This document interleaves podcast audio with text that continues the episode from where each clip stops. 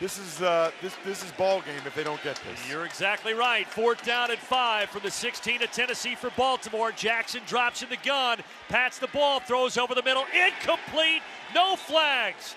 Coverage by Dane Cruikshank as he knocks it free of Mark Andrews, and the Titans take over, up 16 with 4:27 remaining.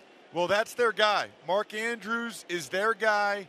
It was a nice throw by Lamar Jackson, but it was perfect coverage by Cruikshank.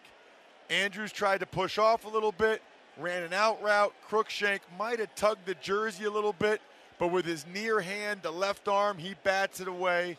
That is an unbelievable job by Dane Cruikshank and by this Tennessee Titans football team. Barring some type of epic collapse, they are going to the AFC Championship game.